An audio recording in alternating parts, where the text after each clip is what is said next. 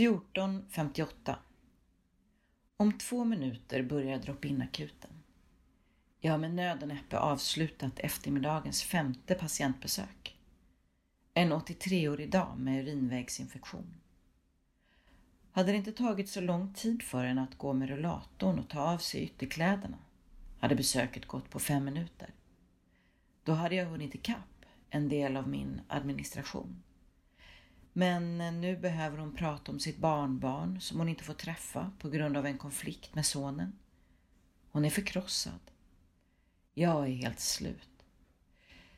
Jag tar hennes hand, ger några tröstande ord och säger att jag vill lyssna mer men tyvärr måste jag ta nästa patient nu. Vid tröskeln säger hon Tack så mycket. Det var trevligt att prata en stund i alla fall. Vi kramas. Hjärtat snörper sig och jag skäms över att inte ha mer tid. Till datorn, skriver recept, klickar fram diagnos, cystit, skriver en kort journal, en kaffe hade suttit fint. 15.03, drop-in akuten. Stämningen i väntrummet är hetsk. Vi är fyra läkare, 32 drop-in patienter köar med en nummerlapp. Fler är troligtvis på väg. De flesta har förkylningar, halsont, snuva, hosta. Men vissa kommer med sin vårta sedan ett år. Eller svullna knä sedan två veckor. Eller med akut bröstsmärta. Ibland får man sy sår och tömma bölder. Helst vill ingen råka hämta en drop-in patient som inte skulle ha kommit på drop-in en med psykiska besvär, sömnproblem, kronisk värk eller diffusa symptom. Någon som behöver längre samtal, utredning, sjukskrivning och mer hjälp. Fastnar jag med en patient som behöver mer tid, då får kollegorna jobba snabbare. Tiderna är dimensionerade för 5 till 10 minuter för enkla fall. 16.41 Väntrummet är äntligen tomt. Om 19 minuter slutar min arbetstid. Ett berg av administrativa lappar väntar i min klagomur. Det ringer. Försäkringskassans handläggare. Hen vill ha komplettering angående mitt utförligt skrivna sjukintyg med diagnos utmattningssyndrom och kroniskt smärtsyndrom. Varför kan inte patienten jobba? Din beskrivning av patientens smärta, trötthet och nedstämdhet är ju ingen objektiv funktionsnedsättning utan patientens beskrivning. Hur har du observerat att patienten inte kan arbeta? Säger rösten. Min röst är nu irriterad. Jag har ju beskrivit hennes psykiska och fysiska symptom och min undersökning tydligt i detalj. Jag litar på min patients ord och den bedömning jag gör i rummet. Vi har cirka 20 minuter på oss att göra en bedömning. Det räcker inte, enligt handläggaren. Jag måste ange patientens aktivitetsbegränsning, gärna i mätbara enheter. Hur många meter kan hon gå? Hur många minuter kan hon koncentrera sig? Hur många kilo kan hon lyfta? Hur många minuter orkar hon samtala? Hur många sidor i en bok kan hon läsa? Och så vidare. För hon måste prövas mot alla jobb på marknaden nu, säger rösten. Jag påtalar det absurda i det hela att hon kommer bli sjukare av den psykiska och materiella stress en nekad sjukpenning ger mitt i en rehabilitering. Och hon kan inte söka andra jobb nu. Hon rehabiliteras ju tillbaka mot det yrke hon har sedan 20 år. Hon behöver minst en månad till. Den ansiktslösa rösten har sista ordet i beslutet. Jag ser patientens ansikte framför mig. Rummet har krympt. Mina öron susar. Jag undrar om jag pratar med en robot eller en människa. Tack för dina synpunkter, säger rösten. Klick! Praktisk.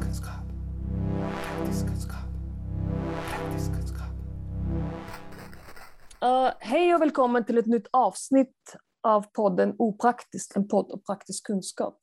Det är en podd som ska belysa arbetslivets lite opraktiska sidor, eller dimensioner som strävar emot eller som sällan tematiserats men är ändå otroligt viktigt för arbetet ska fungera eller är meningsfullt. Och idag ska vi prata om motstånd och där har jag bjudit in två experter om motstånd. Och då har vi Mani Schutzberg som är läkare och nybliven doktor i den praktiska kunskapens teori. Mani har precis disputerat med en avhandling om läkarens möjlighet att göra vardagsmotstånd mot Försäkringskassan när de skriver sjukintyg. Och han beskriver denna vardagsmotstånd som en form av slughet. Och avhandlingen heter Tricks of the Medical Trade, Cunning in the Age of Bureaucratic Austerity.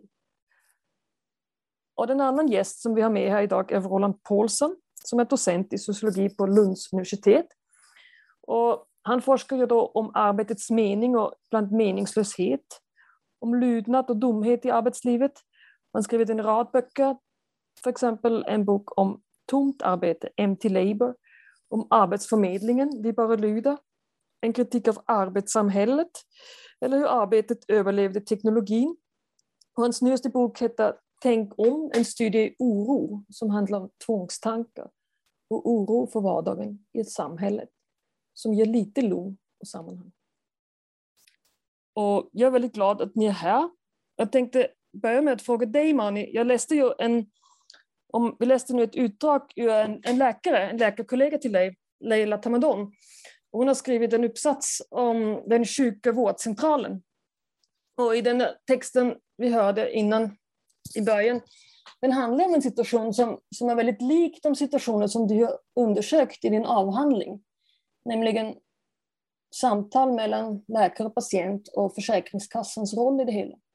Vill du berätta lite vad din forskning handlar om? Eh, precis, jag skrev min avhandling om läkares och jag vill kalla vardagsmotstånd mot Försäkringskassans ja, hårdare krav de senaste decennierna på hur sjukintygen ska vara författade. Och, eh, Leila Tamadon sammanfattar ju det på ett föredömligt sätt hur, hur det, de hårdare tagen tar sig uttryck. Det är just det här med att man eh, maskerar det i form av krav, ett högre krav på objektivitet. Men som man ser så är det ju som att det i vissa fall framstår som eh, en ganska absurd eh, nivå av precision som man efterfrågar. Eh, det är ingen som, som liksom, det finns ingen mening egentligen eh, kan man tycka att Eh, exakt specificera hur många meter en patient kan gå, hur många minuter de kan koncentrera sig och så vidare. Men de kräver det och sen så, så kan de då i vissa fall sänka eh, eh sjukintyget på basis av att den, den nivån av precision som de har efterfrågat eh, eh inte uppfylls. Och det jag har forskat på egentligen är de eh, subtila sätt genom vilket man gör motstånd mot den här liksom eh, quasi-objektiviteten. Hur man, hur man kommer runt det. För att patienter där man bedömer att den här patienten behöver vara sjukskriven. Som, det här är ett perfekt exempel som eh, Leila tar upp. Hur man får dem sjukskrivna så att säga. Eh, så det är väl det jag har forskat på. Sen, sen är det lite saker som jag också har skrivit lite om i avhandlingen som jag tycker att eh, Leila gestaltar mycket bättre än jag gjorde faktiskt. Eh, jag tänker att en, en intressant sak som hon tar upp är det här hur, hur lätt det är i en rationaliserad vårdapparat, genomrationaliserad vårdapparat att patienten och läkaren framstår som eh, fiender. Eh, att, att de inte, kanske lite överdrivet att prata om fiendeskap, men att det finns en antagonistisk relation där. Man kan se hur man lätt kan bli irriterad på patienten som tar behöver ta mer tid i anspråk än de 10 minuter som en drop-in-tid ger varje patient. Den, psyk, den, den, som lider av psykisk ohälsa, sömnstörning, sådana saker som tar mycket mer tid. Eh, och som man då irriterar sig på som vårdpersonal eller kan lätt irritera sig på. Att säga varför bokade de inte tid? Varför, varför dök de upp på drop-in-tiden liksom? Så att man ser att det här systemet ändå skapar en, en, en åtminstone initial eh, liksom, konfliktrelation mellan läkare och patient. Eh, och det försöker jag skriva lite om eh, i, i, i avhandlingen också. Mm. Roland, om, om du tittar på den här situationen som Leila då beskriver som läkare på vårdcentralen. Då finns det en dimension som den där äh, människan som ringer upp från Försäkringskassan tar upp. Det är att äh, det går ju inte att man måste kolla om den person kan arbeta. Hon måste, säger hon, prövas mot alla jobb på marknaden nu. Så det finns en slags arbetsmarknadspolitisk tanke också kring den där prövningen. Om du hör den där berättelsen, vad, vad tänker du? kring den där situationen den där läkaren befinner sig i? Jag tycker det är en jättebra liten eh, sammanfattning eller ett stickprov ur eh, ja, dels vården och dels eh, arbetslivet i stort. Eh, jag menar, en uppenbar eh, dimension är hur tvånget att arbeta har växt sig starkare Eh, under senare år eh, och att eh, det kan vara på väldigt abstrakt nivå, vilket jag tycker Mani beskriver väldigt eh, väl i sin avhandling. Alltså att eh, eh, det handlar om ett normalt förekommande arbete som Försäkringskassan brukar uttrycka det, vilket egentligen bara är ett hypotetiskt arbete som patienter då ska vägas emot. Och det där kan man göra oavsett vilken, vilket sammanhang personen befinner sig i. Det kan ju vara så att det i praktiken bara innebär att man får skickas till Arbetsförmedlingen och bli satt i en åtgärd, vilket nog är fallet i majoriteten av, av fall. Eh, och, eh, där ser man liksom hur eh, det finns vad jag kallar för en arbetsideologi som är lite frånkopplad eh, verkligheten. Alltså att eh, i, tvånget att lönearbeta är så starkt att man inte riktigt tar hänsyn till om möjligheten finns alltid. Så jag menar, det, det, det har med arbetsmarknadspolitik i stort att göra. Sen på en organisationsnivå kommer en massa andra saker till uttryck. eh, som avprofessionalisering, alltså att en mängd olika professioner Eh, just nu hotas av ett byråkratiskt tryck som egentligen har med kontroll att göra. Alltså att man vill kontrollera allt fler eh, yrkesutövande människor. Och det där är en, en jättegammal utveckling som åtminstone går tillbaka till början av industrialiseringen när eh, man, eh, man börjar rationalisera det som då var ett hantverk för att suga upp kunskapen hos hantverkare, ge dem till ingenjörer som sen kan kon eh, konstruera teknologiska system eh, där det är de då som sätter takten i arbetet. Eh, vilket gör att man får system som är lättare att rationalisera och man får arbetare som eh, måste anpassa sig till systemen istället för tvärtom. Istället för att teknologin är ett verktyg för arbetaren så blir arbetaren mer och mer då ett, ett bihang till maskinen så att säga. Och det där ser vi även i tjänstesektorn just nu och det är fascinerande tycker jag hur det även går över så, så pass privilegierade och högstatusyrkesgrupper som, som läkare. Mm det som du beskriver i din avhandling är att, att, man att yrkeskunnande har förändrats lite också utifrån den här rationaliseringen eller påtryckningen som du beskriver Roland. Att man, å ena sidan måste man fortfarande, alltså om man om man vill vara någon slags, en, du kallar det för ändamålsenlig, ändamålsenlig läkararbete, det får fortfarande gälla de dygderna att man ska hjälpa den patienten och vara liksom jobba klokt och måttfull mot den personen. Men å andra sidan måste man, är man tvungen att förhålla sig till det där systemet som också finns. Och det systemet kan ju se ut på olika sätt. Det kan ju ena sidan vara det, där, det som oftast kallas för administrationssamhället, att man måste göra den där pappersexercisen för att kunna gör, möta patienten överhuvudtaget. Men i det fall som du jobbar med, med eh, Försäkringskassa handlar det också om att Försäkringskassan vill lägga i sig i läkarens omdöme då. Och du beskriver det då att det, då krävs det av läkaren, eller det finns en möjlighet åtminstone av läkaren att utveckla en annan typ av, vet inte om man kan kalla det för yrkeskunnighet, men du kallar det för slughet. Att man kan utveckla något, något sätt att göra motstånd inom systemet som gör att de sjukintyg formuleras på ett visst sätt så att det är mer sannolikt att Försäkringskassan kan acceptera det. Och det är lite konstigt egentligen alltså, att man skulle kalla slughet som något positivt. Alltså, jag har tänkt på slughet som något ganska negativt. Alltså, om du presentera mig någon person, att det är en speciellt slug person så skulle kanske inte i första vänden vilja bli vän med den personen. Var, varför är det så bra att vara slug som läkare?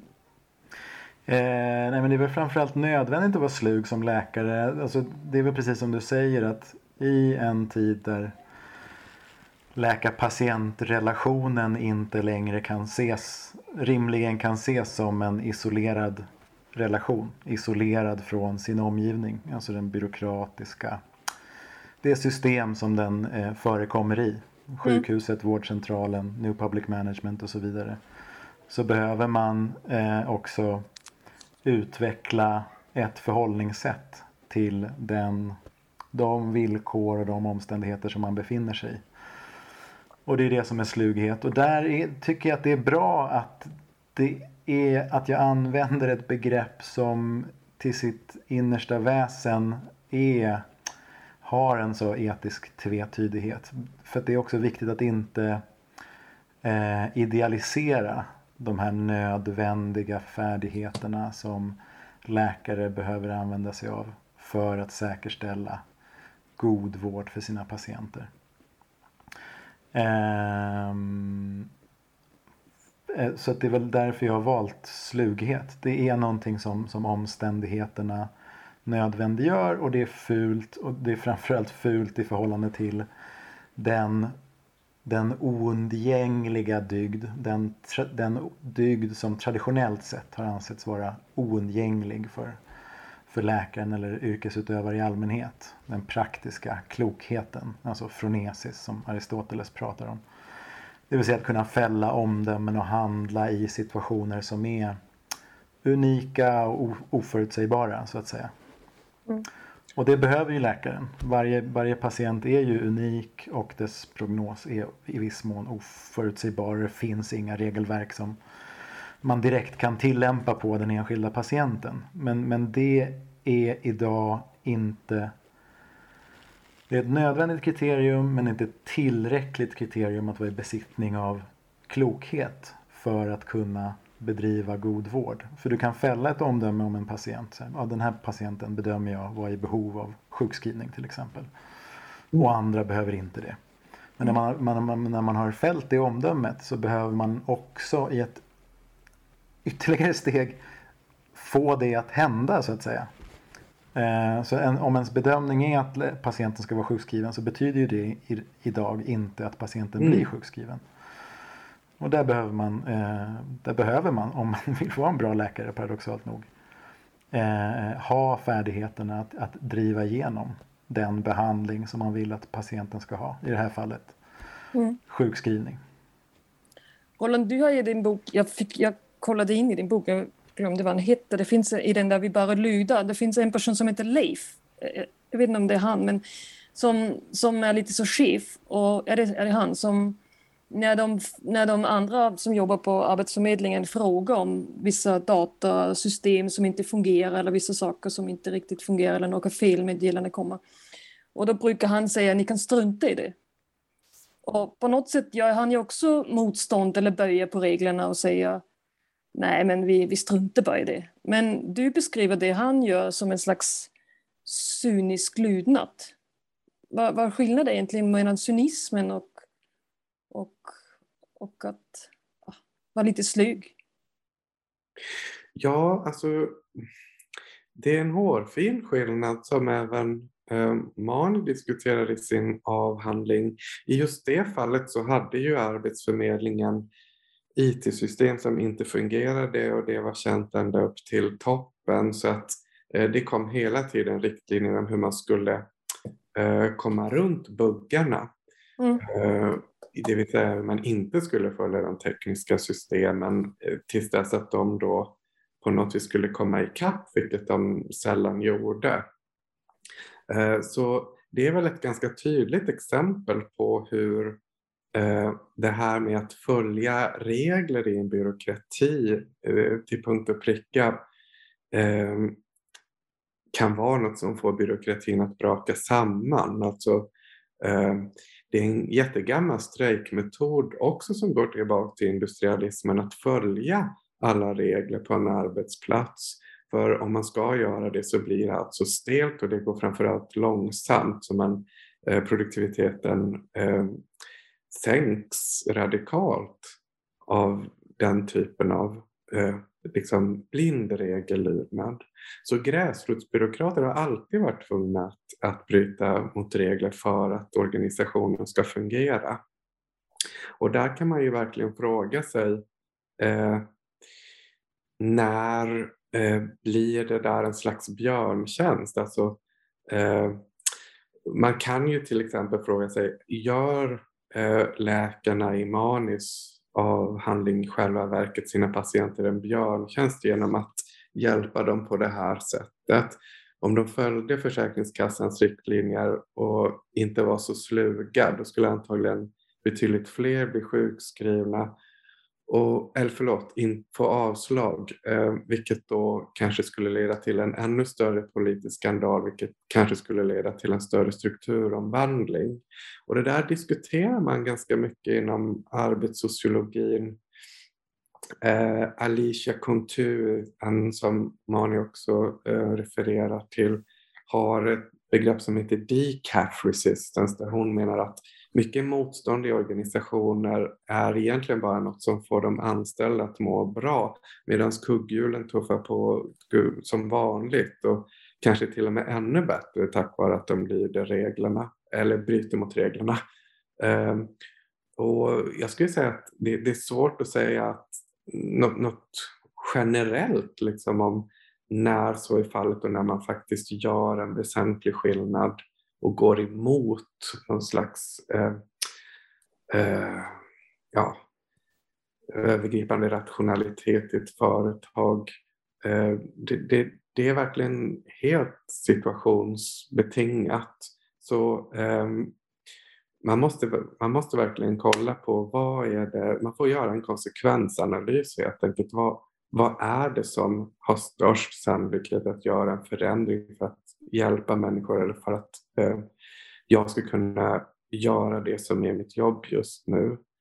Eh, och jag tror att många har en tendens att generalisera allt för mycket och säga att Nej, men den typen av motstånd är bara cynism eller det blir genast eh, inkorporerat i organisationen medan andra ser vad som helst som ett motstånd mot kapitalismen. Um, det, det, det avgörs av detaljerna skulle jag säga. Mm.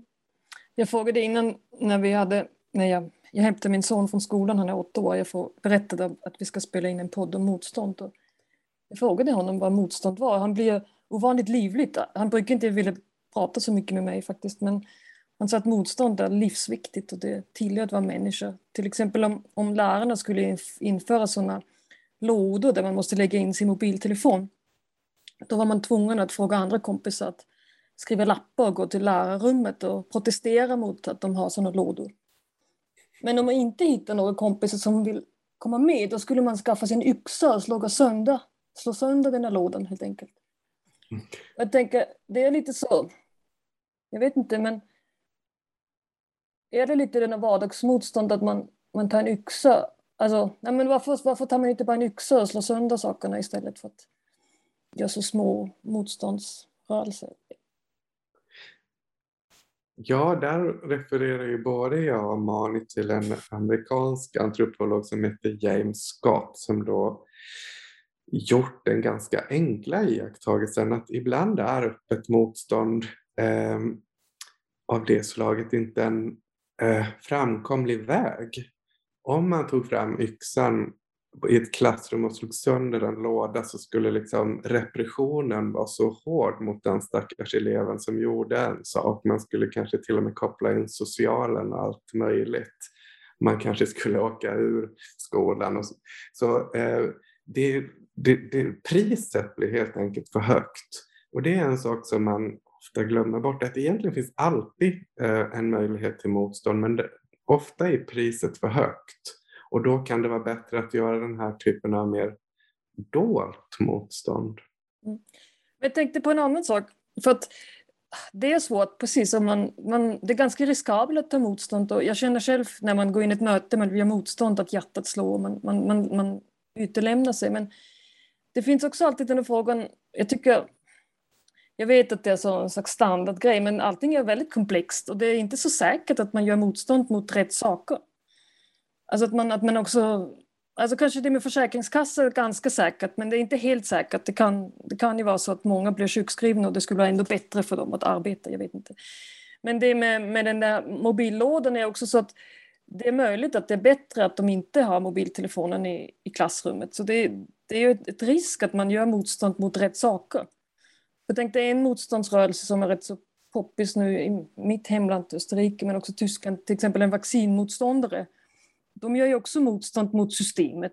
De, de, de, de rättfärdigar också att det finns ett system som vill liksom inskränka vår frihet och vi, vi, vi gör motstånd med det. Men jag skulle ändå säga att de, de gör ju fel. Men det finns en inbyggt i det, som jag har vuxit upp åtminstone, att det är alltid bra att göra motstånd mot systemet. Men hur vet man om man gör motstånd mot rätt saker om allting är så svårt? Mani, du såg ut som du, du visste. Ja, ja, precis. Jag vill spinna vidare på den här yxan och mobiltelefon-metaforen. Jag tänker att den är ganska bra. Eh, men dels på direkt fråga, eh, svar på din fråga där så tänker jag mig att ibland så eh, är vissa saker mer tacksamma tillfälliga mål för motstånd eh, än andra. Så att, eh, den här eh, att hugga sönder eh, den här mobiltelefonlådan är det tillfälle man har att göra motstånd mot en till exempel ovilja att gå i skolan eller något. Eh, analogt med, med, med läkares motstånd mot Försäkringskassan så kan man ju se det också som en förskjutning där motståndet mot arbetsgivaren är mycket svårare än eh, att göra motstånd mot Försäkringskassan. Det vill säga att göra motstånd mot den helhet av eh, pappersarbete som åläggs en egentligen av ens arbetsgivare som, är, liksom, som har mycket mer kontroll över den. Så, så um, förskjuter man motståndet över till Försäkringskassan som är ja, lätt lättare att göra motstånd mot är det att det finns ett kompakt stöd både bland läkare men man har också patienten med sig. Så att det egentligen samtidigt som det är en motstånd och patientens vägnar också är motstånd mot vad man uppfattar som en, en, en svår arbetssituation. Mm. För läkaren så att säga.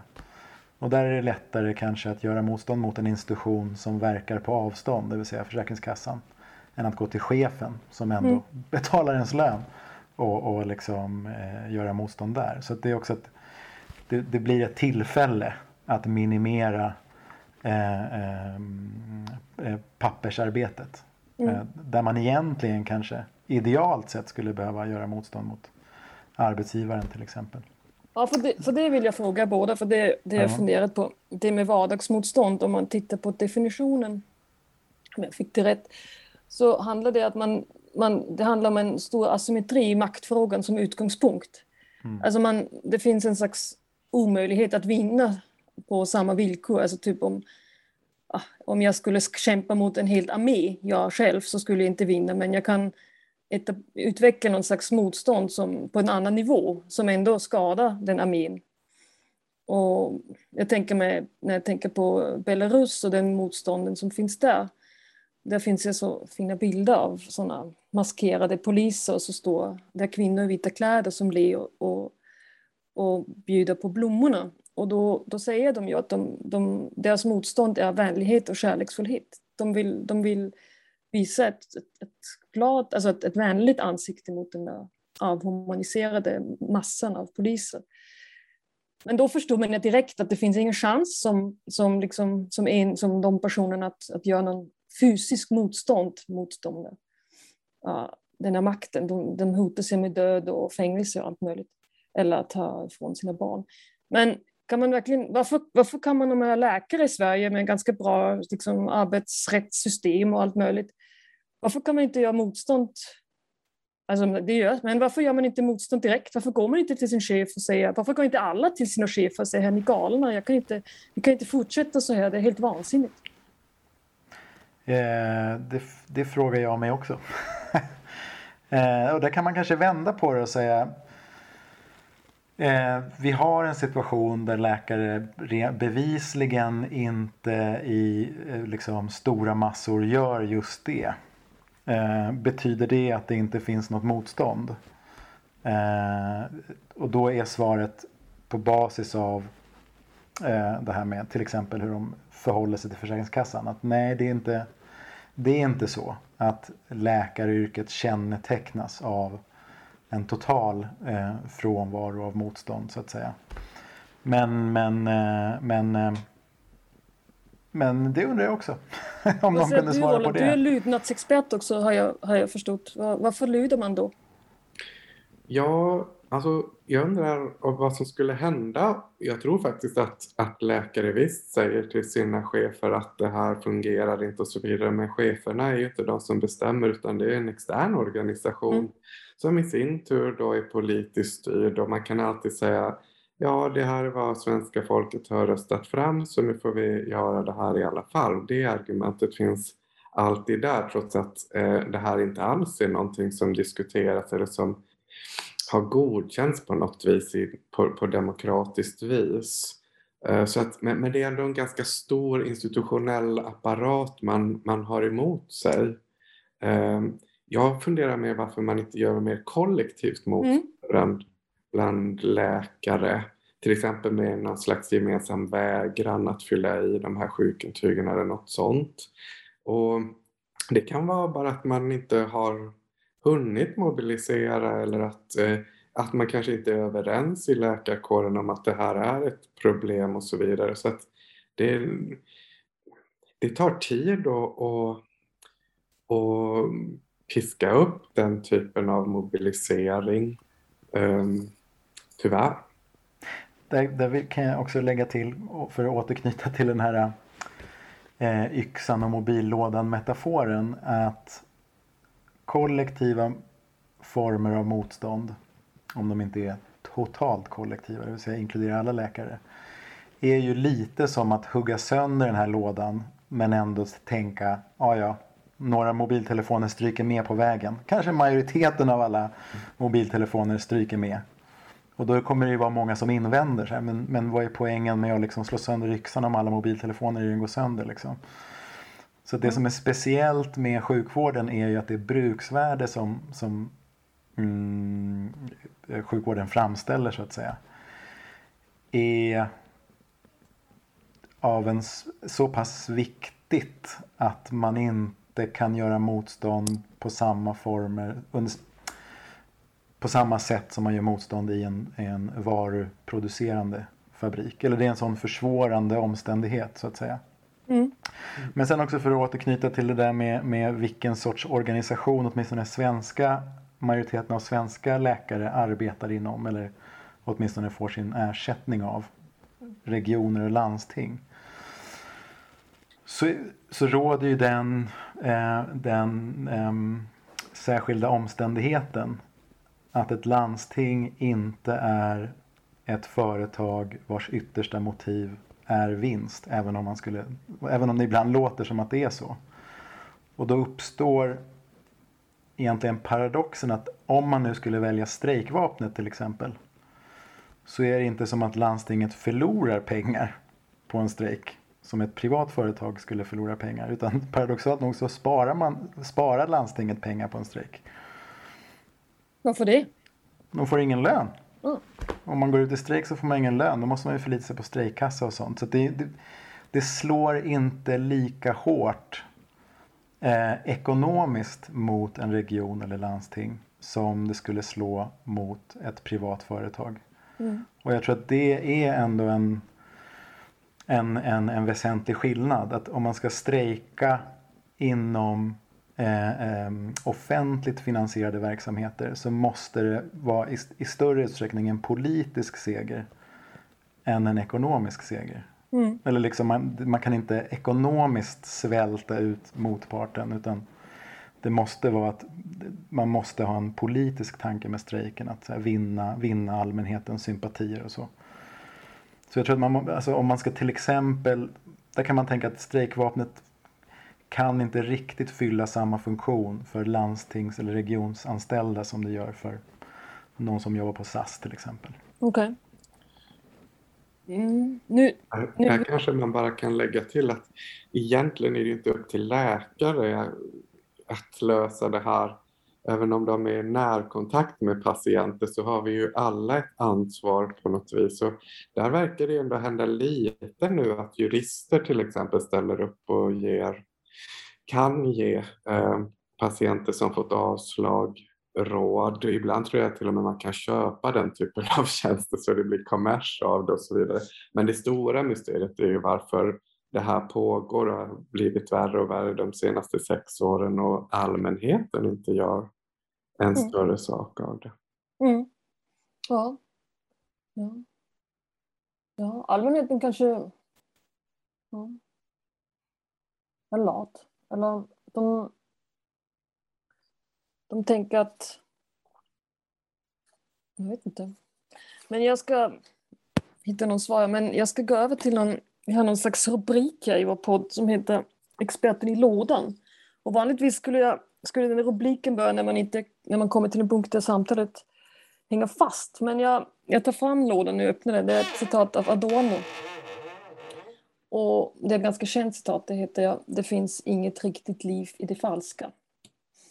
Och anledningen varför jag valde det citatet är att för att det, det har lite med att göra med, med motståndsfrågan om, om mikro eller vardagsmotståndet. Att man kunde tänka sig att man med sin motstånd bara upprätthåller de, liksom, fall- det falska systemet och man kan inte göra något rätt inom det systemet. Men äh, när jag tittar tillbaka på resultatet citatet så, så verkar det sig lite att Adorno menade något annat med det egentligen. Främst hittar man det citatet i Minima Morale i ett, ett avsnitt om lägenhetsinredning. Det är lite konstigt. Att, men uh, i det avsnittet handlar, pratade de om en slags idé kring, jag tror det är skrivet lite ur en slags uh, frustration över sitt liv i exil i USA också. Att livet kanske inte, att det finns också svårigheter där. Men en sak kan kritisera det, en slags funktionalism eller det som man kallar för det förvalt, das förvaltade leben, att det finns en slags rationalitet i det kapitalistiska systemet och i det, också, alltså i det hela det som upplysningen står för, det rationalisering av vardagen som leder till att man att, um, att det mänskliga går förlorat. Så jag tolkade citatet lite mer som att det finns en skillnad. Det finns någonting som är falskt och det är en helhet. Alltså att en föreställning kring att en, en ideologi eller någon föreställning kring hur det skulle vara eller ett system är alltid falsk. Och uh, om, man vill, om man inser det, att det, finns, att det är fel i sig, då har man, eller att systemet är fel, då har man redan på något sätt indirekt uh, förhållit sig till en möjligt bättre system. Alltså man kanske inte formulerat ett bättre system, för det skulle då också säga fel, för att system i sin helhet kan aldrig vara rätt. Men jag tänker mig, det vill jag prata lite mer om, är det så att om man, om man gör motstånd, även vardagsmotstånd, att man även om man inte vet hur det ska, helt vet hur det ska vara rätt, att man ändå har någon slags idé eller någon slags utopi om någon, om någon till exempel ett, ett vårdcentral som skulle fungera bättre eller ett sätt hur, hur vet inte, uh, uh, Försäkringskassan och, och, och läkare kan samarbeta på ett bättre sätt eller om Arbetsförmedlingen kan organiseras på ett bättre sätt.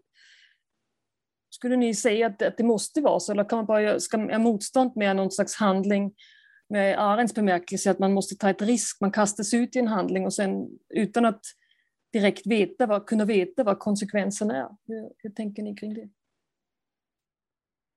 Ja, jag skulle säga att det är väl den goda konstanten i motstånd att eh, det är ett upptäckande av ens egen subjektivitet. För när du följer regler så gör du bara vad andra har sagt att du ska göra och du kommer inte i kontakt med det som ändå är något slags unikt mänskligt att, eller eh, det som gör oss till individer i alla fall, alltså att vi ändå kan välja. Eh, och på, så på något vis så eh, lär man sig i vardagsmotståndet att eh, tänka själv och det skulle jag säga är någonting i, i sig gott. Men mm. uh, man kan ju tänka fel som du var inne på tidigare. det behöver ju inte bli rätt bara för att man gör motstånd. Man kan ju komma fram till att jag ska inte ta något vaccin alls och så vidare. Så att, det är ingen garanti för att det blir rätt men, men det är ändå en god konstant i, i det hela. Jag tänkte på det här, det är ett annat citat ur eh, Minima Moralia av Adorno som jag, har, som jag inleder en bok med som, som jag tycker påminner om det här när Adorno tänker på hur det är att som barn komma tillbaka till lägenheten efter ett sommarlov. Han kom ifrån från en högborgerlig nivå, eh, miljö så det är, jag antar att han då tänker att man kommer tillbaka efter ett sommarlov på ett landställe och så ser man lägenheten på nytt och så beskriver han hur lampor och möbler och allt sånt framträder i ett nytt festdagsljus mm. som gör resten av livet där till en lögn. Och det där tycker jag är, det där citatet fångade mig väldigt mycket för där beskriver han någonstans ett minne som jag tror många har av hur det är att som barn plötsligt bli fri från systemet under de här ganska långa sommarloven som vi i alla fall har i Sverige. Och sen plötsligt kommer man in i lägenheten, man ser den på nytt och så plötsligt blir man medveten om att just ja, det här är en miljö som vanligen ingår i det här maskineriet där jag inte längre ser saker för vad de är. Och där, där kommer han åt något utopiskt med hur det skulle vara att leva utan det här tvånget att arbeta. Eller som Mani talar om också, att leva utan situationer som gör dygden till en nödvändighet. Där du kan mm. vara i vila på ett annat sätt. Mm. Mm. Jag kanske ska ta upp min tolkning av den där som säkert är eh, en, en felaktig tolkning enligt Eva. Du får ju säga det om du tycker att den är fel. Nej, jag vet inte. Jag tänkte bara man tar resultatet på ett sätt som, som är mot vardagsmotstånd. Och man, man, ska inte bara, man, ska inte, man ska revolutionera hela systemet, man tar fram ja. den, inte... Ja. ja. Jag tänker att den ändå är en varning för liksom att, att vara tillfreds med att det här motståndet på något sätt kan väga upp mot den liksom djupt orättvisa eller djupt ja, problematiska situation som, som vi befinner oss i. Liksom det, ingen grad av dygdig eh, läkarverksamhet kan väga upp mot den liksom fundamentalt eh, felaktiga sjukförsäkringssystem som, som, som vi lever under på något sätt. Så att man ska inte inbilla sig att bara för att jag är slug så har jag mm. eh, löst problemet så att säga. Ja, man kan inte göra slugheten till systemet, till Nej, precis. Mm. Fast där finns det ju också en, en, paradox för att samtidigt så är det ju precis det man gör i viss nivå. Det var ju precis det Roland pratade om. att så här, Samtidigt som man i sista instans inte kan göra det så är det kanske precis det man gör. Att man, att man ger Eh, eh, liksom, mm, systemet någon sorts artificiell livsuppehållande eh, eh, insatser mm. genom att göra motstånd. Men sen är det det här med att, att, koppla det till den här att det totala är det falska. Där, där, där tänker jag mig att man ändå måste väl våga föreställa sig en kanske hypotetisk annan totalitet eh, eh, någonstans. Att, det, att man måste ändå våga föreställa sig ett annat system just för att inte eh, eh, skönmåla den här liksom, eh, dygdens väg till det goda samhället. Mm. Um, så jag vet inte, jag skulle väl ändå någonstans är det väl det jag gör i slutet av min avhandling att jag ändå säger utan att kunna säga vad det är. Föreställa mig en, i en avlägsen framtid en, en, någon sorts byråkrati som ändå eh, eh, är, är, är, utformad för att göra det den är avsedd för och som är där i, i patienternas eh, tjänst. Liksom. Man måste ändå våga föreställa sig det. Mm. Jag tänker mig att, att Leilas text, den här samtal med den där äldre damen, det är ingen utopi, men man skulle ändå önska sig ett vårdcentral där det är möjligt att man kan gå dit som 83-årig dam och mm. inte... Alltså, tänker mig, hälsa är ju inte bara en funktion, det, är en slags, det handlar om hela personen. Så att ja. man måste föreställa sig en vårdcentral där det är möjligt att kunna få ett samtal med en patient. Precis, och framförallt att man också kan få hjälp även fast man träffar en läkare som är en idiot. Liksom. Och de är inte få. Men liksom, Mm. som, som på något sätt själva tycker att patienten inte ska vara sjukskriven. Eller liksom, eh, som tycker att eh, ja, den här patienten är bara för lat. Liksom. I, idealt sett så är det ju systemet som ska korrigera för de enskilda individernas tillkortakommanden. Liksom. Nu är det ju inte alls så det ser ut. Men Mm. eh, jag vill gärna fantisera Mm. om det. Men jag tänker mig det med motstånd, ett liv där man, där man gör motstånd med, som en vana. Du sa, Roland, att det kan vara någonting att man känner sin subjektivitet och det ger kanske någon mening. Och i den där, den där Adorno-delen som handlar om inredning, det, det påminner lite om det som du säger. Då är han ju kritisk å ena sidan mot en inredning som är liksom kal och kallt och bara funktionell. Han tycker där kan man inte vara hemma som människa. Men han är också kritisk mot den där barndomshem man minns som är så mysigt och bekvämt. Det där hemmet som liksom ska skydda från den stora världen där man, där man ska känna sig trygg och behöver inte ta några risker. Och han skulle säga att man får inte, alltså, man får inte känna sig alltför hemma. Alltså den, den, ett subjekt får inte känna den här tryggheten. Så på något sätt är det ett, lite, ett liv som, som kräver att man tar vissa risker hela tiden. Och man, är, man kanske... Jag vet inte vad, vad heter ordet på svenska? Scheitan. Ja, man misslyckas hela tiden också. Man kan misslyckas både med sitt motstånd men man kan också inse till slut att motstånden man har gjort var, skulle främja den man ville såra eller vara åt fel håll. Ja, jag, jag vill tacka för det fina samtal. Tack att ni tog er tid, Roland och Mani. Nu, Tack själv. Hälsa din hund. Ja, hälsa så gott. Ja, nu ska jag, mitt liv består av att göra motstånd mot motståndet också. Ni har ju hört att jag har en son som vill hacka sönder grejer med en yxa så nu, nu måste jag ta hand om det. Och uh, jag vill säga ni där ute som lyssnar på oss att det finns en fest, analkande, den 12 november. Vi, vi firar 20 år. Uh, Centrum för praktisk kunskap har lämnat sin tonårsliv och blivit lite äldre, lite mer vuxen, lite mer tråkigt. Och, men samtidigt mycket roligare för vi ska fest och då ska vi spela in en livepodd. Och Ulf som är producent lovade att vi ska forma någon slags opraktisk orkester. Och jag kanske får spela blockflöjt. Får se. Så då är ni välkomna att, att, att lyssna igen. Och tills dess, ha en fin dag, en fin kväll. Tack igen Roland och Manu. Tack, tack. Tack, tack. Hej då.